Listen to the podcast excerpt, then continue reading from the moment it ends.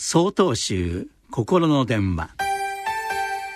今週は「高祖豪丹へに寄せて」と題して栃木県妙林寺西田正坊さんのお話です。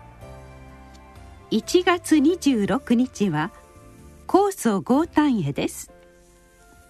永平寺を開かれた道元禅師がお生まれになった日です。正治2年。西暦1200年。陰暦では1月2日のことでした。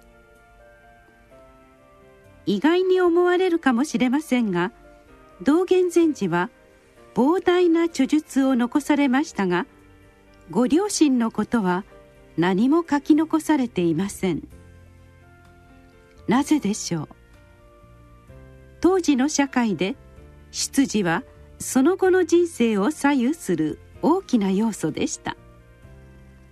しかし道元禅師にとって出自は大事な問題ではなかったのです。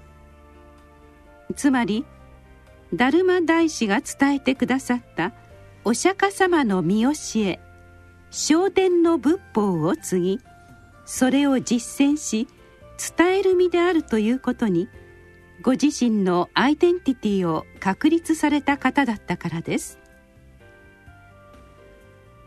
この世に生を与えてくださった両親を軽んじてもよいということではありません。出自に自己の価値を求めないということです。お釈迦様は生まれによって卑しい人となるのではない。生まれによってバラモンとなるのでもない。行為によって卑しい人ともなり行為によってバラモンともなるとお時です。ここに言うバラモンとは聖者のことです。ともすれば私たちは自己の価値や他人の価値をその出自に求めてしまうことがあります。しかしお釈迦様も道元禅師も出自に何の価値も認めてはいません。自らがいかに生きているかに人生のテーマを見出されたからです。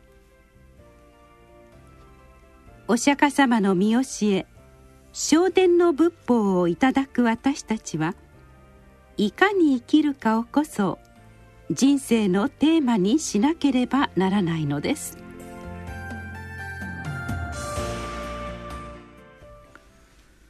1月29日よりお話が変わります。